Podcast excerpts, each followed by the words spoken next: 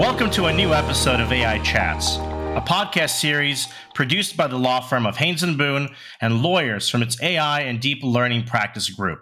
Our intention is to explore the exciting, ever-evolving, and occasionally controversial world of artificial intelligence. My name is Eugene Goryunov, and I'm a partner in the Chicago office of the firm, and I'm joined by some of my very distinguished colleagues. Vincent, would you like to go and introduce yourself for our listeners? Sure. My name is Vincent Shier, and I'm a partner in the Washington, D C office. Dina, how about you? My name is Dina Blikshteyn, and I'm a partner in the New York office, and I'm also a co-chair of the A I practice at the firm. And last but not least, Jamie, would you like to introduce yourself to our listeners? Hi, I'm Jamie Raju, and I'm an associate in our Dallas office. Well, thank you everyone for joining us today. For our latest episode, we are going to talk about the United States Patent Office's comments on A I inventorship. But before we get started, our standard disclaimer. This podcast is for informational purposes only. It is not intended to be legal advice and does not establish an attorney-client relationship. The topics we discuss are subject to change. Legal advice of any nature should be sought from your legal counsel. This podcast does not represent the opinions of the firm or any of its prior or current clients. Now, in the wake of the Thaler decision and in view of the current state of A I and machine learning, there remains uncertainty around A I inventorship. This uncertainty is becoming more, uh, more immediate as A I, and particularly machine learning uh, systems, make greater contributions to innovation. Uh, if A I is capable of significantly contributing to the creation of an invention, the question arises Uh, whether the current state of the law provides patent protection for these innovations and inventions. Accordingly, in order to foster and promote A I-enabled innovations, the United States Patent Office requested another round of comments on the current state of A I technology in the invention creation process and on how to address inventions created with significant A I contributions. Um, First, I mean, how is A I, including machine learning, currently being used in invention creation process? Vince, would you like to get us started? Thanks, Eugene. Uh, so this is really addressing the first question posed by the Patent Office. It, and in reality, is it seems that we cannot read anything about patent law these days without also having to read about A I. Models like ChatGPT and BioGPT have been speculated to be on the verge of replacing virtually every white-collar job. It leads to a bigger question is, can the mass hysteria of living in George Orwell's nineteen eighty-four be right around the corner? But when we look behind the scenes and we think about this, A I is, is a neural network that is trained to determine an outcome based on the training data. So we see A I in many different contexts with cluster-like data, identifying images or similar images, recommending advertisements, summarizing text, chatting, uh, recommending stocks and bonds as part of an investment portfolio, maybe detecting fraud.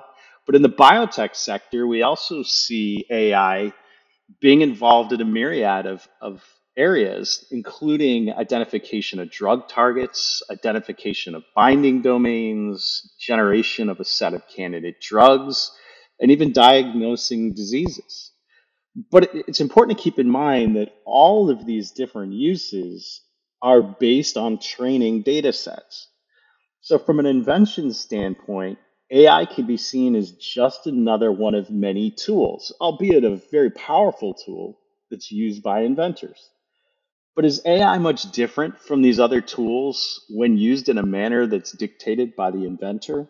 For example, inventors in the biotech and medicinal chemistry space have used computers for in silico modeling for years. In this space, the input, modification, and assessment are controlled by a person. So is that much different than controlling the input in a neural network?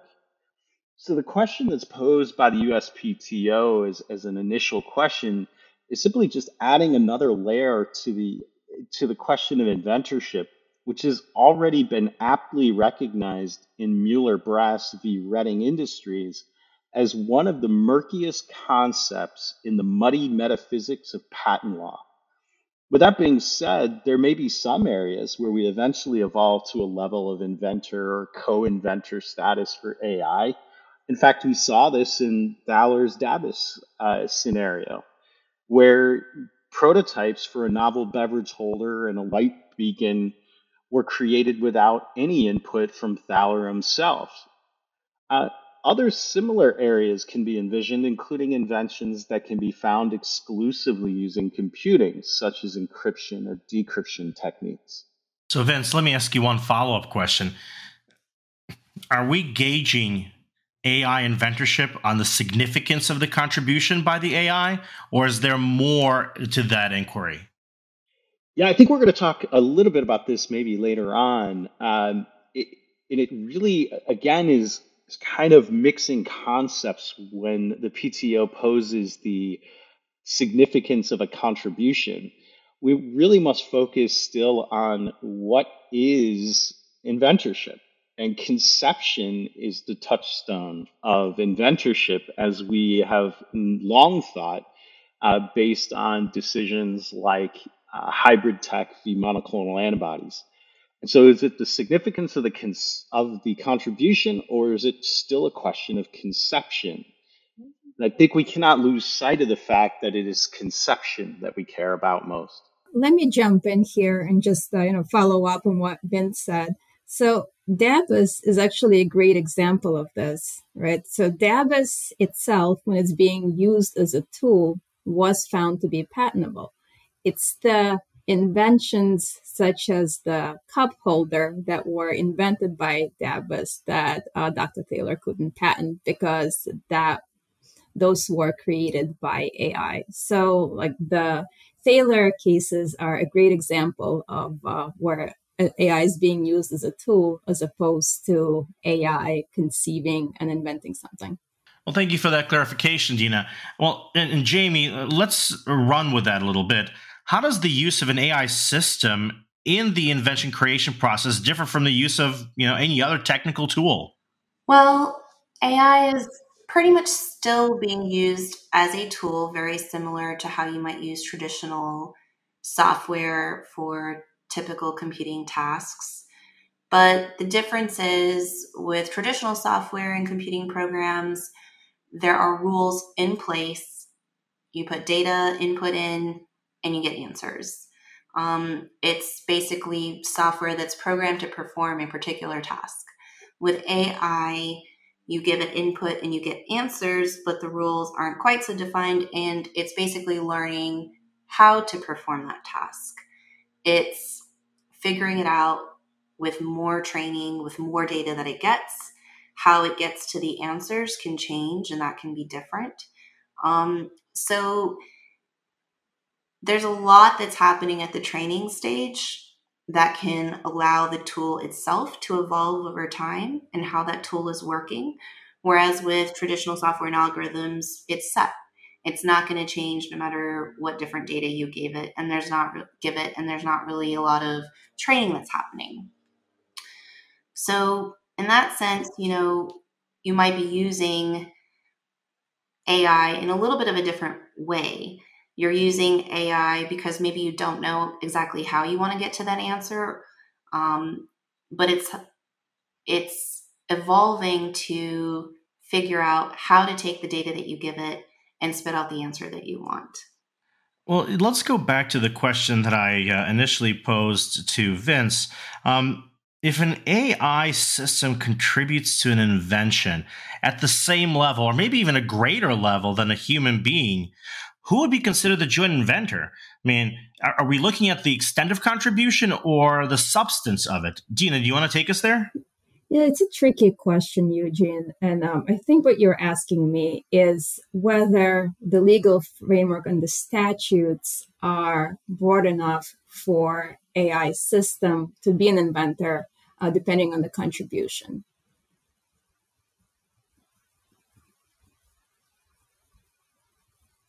So, for example, if we look at um, statutes such as um, thirty-five U S one fifteen and one oh one, uh, those can be interpreted by the Patent Act to only require humans to be the, inve- the inventors.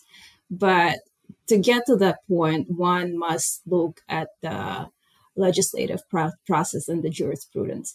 So, for example, thirty-five U S C one fifteen pertains to who can sign an oath and a declaration on behalf of the inventor, right? So the language is, is that the applicant should make an oath that he believes himself to be the original and first inventor of the process, machine, manufacturer, composition of matter, right? And then uh, the statute continues and says that such oath is valid if it complies with the laws of the state or country where the invention is made. So what uh, Doctor Thaler did when he applied for a patent on behalf of DABUS in the United States is uh, signed, um, the, signed the declaration saying that uh, Doctor Thaler, Thaler is making an oath on behalf of DABUS. And uh, once the case was made, uh, the patent office, of course, said no. And uh, the case eventually made itself up to the federal circuit. And uh, the fa- federal circuit essentially said that, um, no, the Patent Act, as defined by thirty-five U S C one ten F, defines an inventor to be an individual or a joint individual. And uh, that's essentially it. And then the, they also cited to the Supreme Court, right, that said in action Muhammad versus Palestine Authority um, that an individual is uh, ordinarily a human being or a person, right, unless there is some indi- other indication by Congress. So according to thirty-five U S C one fifteen, right, if an A I contributes to, to an invention to the same level as a human, Can the invi- can A I be considered the inventor? Um, I mean, at least if you analyze thirty-five U S C one fifteen, the answer is probably no. Uh, we can do the same type of analysis for thirty-five U S C one oh one, and uh, that particular statute says that um, whoever invents or discovers any new and useful process, machine, manufacturer, composition of matter uh, may obtain a patent, therefore. And uh, Doctor Thaler, um, when uh, this uh, this case was going through courts, uh, cited to Section two seventy-one, right, that defines whoever, which refers back to one oh one, to include corporations and other non-human entities, and tried to open a path for A I being the inventor um, that way. Uh, now, of course, uh, the Federal Circuit Um, shut him down uh, and essentially said that um, our holding that the inventor must be a human being. Right. So if uh, if you start looking, you know, to answer your question, Eugene, uh, the statutes such as uh, one oh one and one fifteen, right, uh, to be an inventor under the Patent Act uh, is uh, you essentially need to be a, a human. So then the level of contribution is not important. The real question seems to be, are you human? Um, I, I think that's right. And uh, you know, at, the, at the time those statutes were written, uh, no one was thinking of A I ever being an inventor. So working with these statutes and trying to finance, finance the language is essentially like fitting something that's round into something that's squared, like nothing really fits. Got it. Um, all right, well, here's a related question. Um, what about inventions where A I contributes at the same or higher level as a, a human inventor? What are the ownership issues that can arise in this context? Uh, Jamie, you want to take us there? Uh, sure.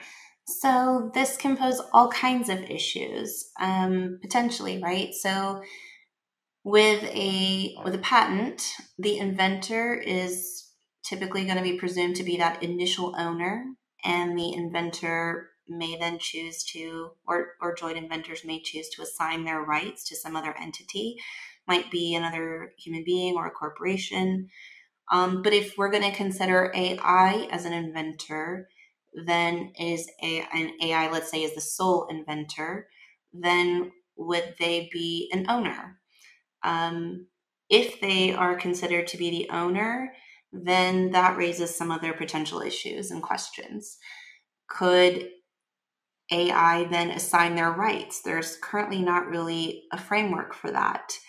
Um, if they're going to be considered an owner, would you be able to sue them for, would the would A I be able to be suing someone else for patent infringement? How would that work? There's not quite a legal framework for that to happen. Yeah, I think the reoccurring theme here is just that the current legal framework is not equipped to handle A I being an inventor. And uh, well, it seems like there is a need for a legislative change to you know, clarify one way or the other whether A I can and cannot be an inventor. All right. Well, these are all very interesting questions, but I mean, this makes me wonder, uh, does the Patent Office need to expand its current guidelines on uh, inventorship to address the situation that we've been discussing? In other words, where A I is the significant contributor? Yeah, you know, I'll, I'll jump in on that one. Uh, I certainly believe improved guidance may be helpful, it, but if there's sort of a certainty whether A I can or cannot be an inventor, uh, but ultimately it's a very difficult question to answer because it's difficult to see how the U S P T O has the, the power and authority to really add much to the debate. Uh, certainly, they can attempt to clarify their guidance in clear-cut cases. Now, for example, as we've been talking about already, something like Thaler, where the courts have already clearly chimed in that a natural person or a human can be uh, the inventor and is has to be an inventor, and that we cannot designate A I as an inventor itself. Certainly, under inventorship laws, Uh, that that seems to be where we are with the current legislative structure. I, but now the question is really posing what the P T O's guidance can do. It, we need to remember that the U S P T O is bound by statute and case law.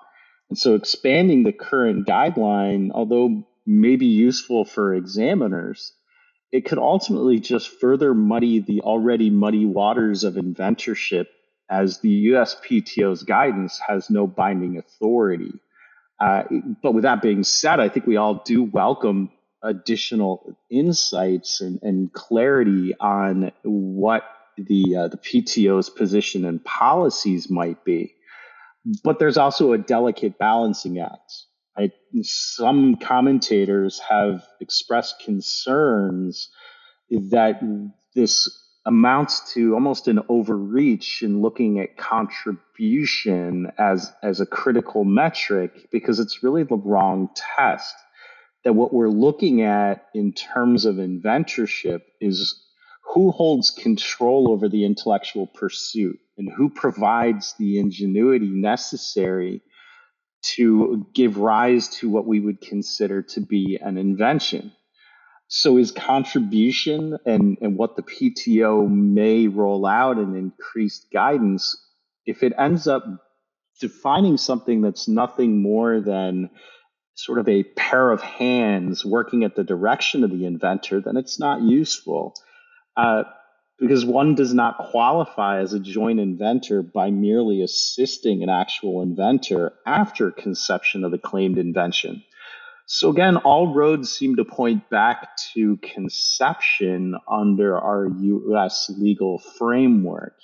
Now, as, as Dina had mentioned, there, it, it really becomes a question of statutory change.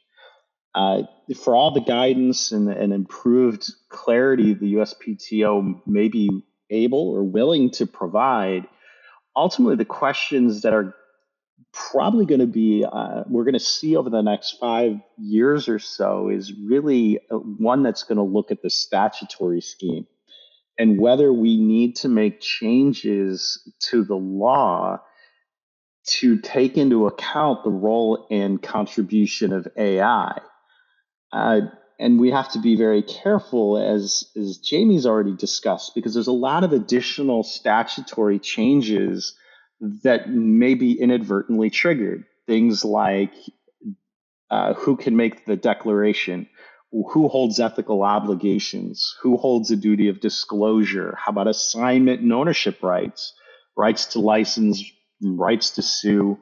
All of these are potential consequences of opening the door uh, to allow A I to be an inventor or to change our definition of inventorship away from solely conception and one that leads more down a path of significance of contribution. Uh, and ultimately, the question of, of what is the driving force of a change of law may solely come down to economics. What is the value of inventions that A I has its hands in? Uh, will it create and find faster st- solutions? And are those solutions ones that A I is necessarily the only uh, inventor? And ultimately, if we do not reward companies that utilize A I in such a way, will it stop those companies from innovating or perhaps publishing their innovative results and favoring more uh, trade secret protection? Uh, these are just some of the many questions that are, are raised that go outside the purview of what the U S P T O can ultimately uh, provide guidance on. So it sounds like we've only scratched the surface here, and not just us during our conversation, but the legal thought on the matter is only beginning. Is that right? That's right, Eugene. But, you know, at the same time, it's also good that the Patent Office is taking a look at it now, because as uh, novel as inventions by DABUS are, there's still trivial economic value to them, right? But let's uh, let's flip this and look at Big Pharma, right? Suppose supposedly A I... Um, A pharma company invented an A I machine that started to invent drugs for that could treat AIDS or cancer or whatever, right? So those drugs would be quite valuable. And uh, if the company wouldn't be able to patent it, it would be uh, to a detriment to everyone, because they would not be incentivized to do to use A I to invent. Now, the difference between A I inventing and a human inventing is that typically A I can do things a lot faster.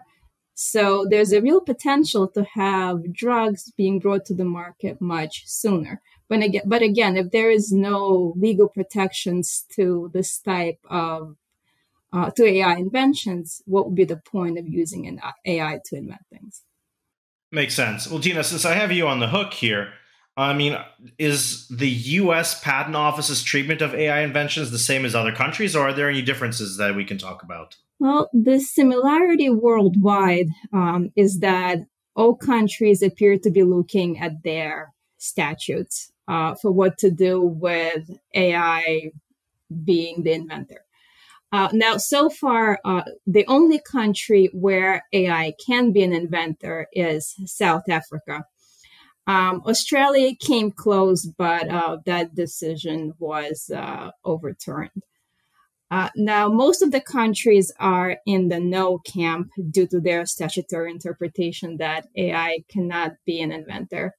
Um, however, uh, Europe, Europe and also Germany are looking at a way where A I owner So the owner of of A I can potentially uh, become or put him, put him or herself as the inventor as a way to move the prosecution of that type of patent applications forward. Right. Where that would ultimately land is still to be decided uh, because uh, that decision in uh, Germany, for example, is on appeal to the German Supreme Court. So different countries are looking for potential loopholes where A I can be an inventor. Most of them keep landing into the no camp, uh, with exception again uh, being the South, being South Africa, where A I can be an inventor.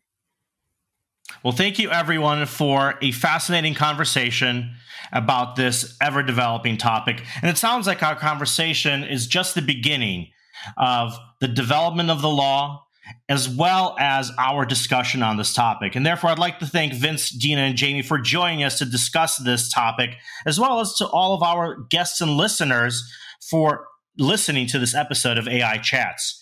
You can find today's episode and all future ones on major podcast platforms such as Apple, iHeartRadio, Spotify, and Amazon.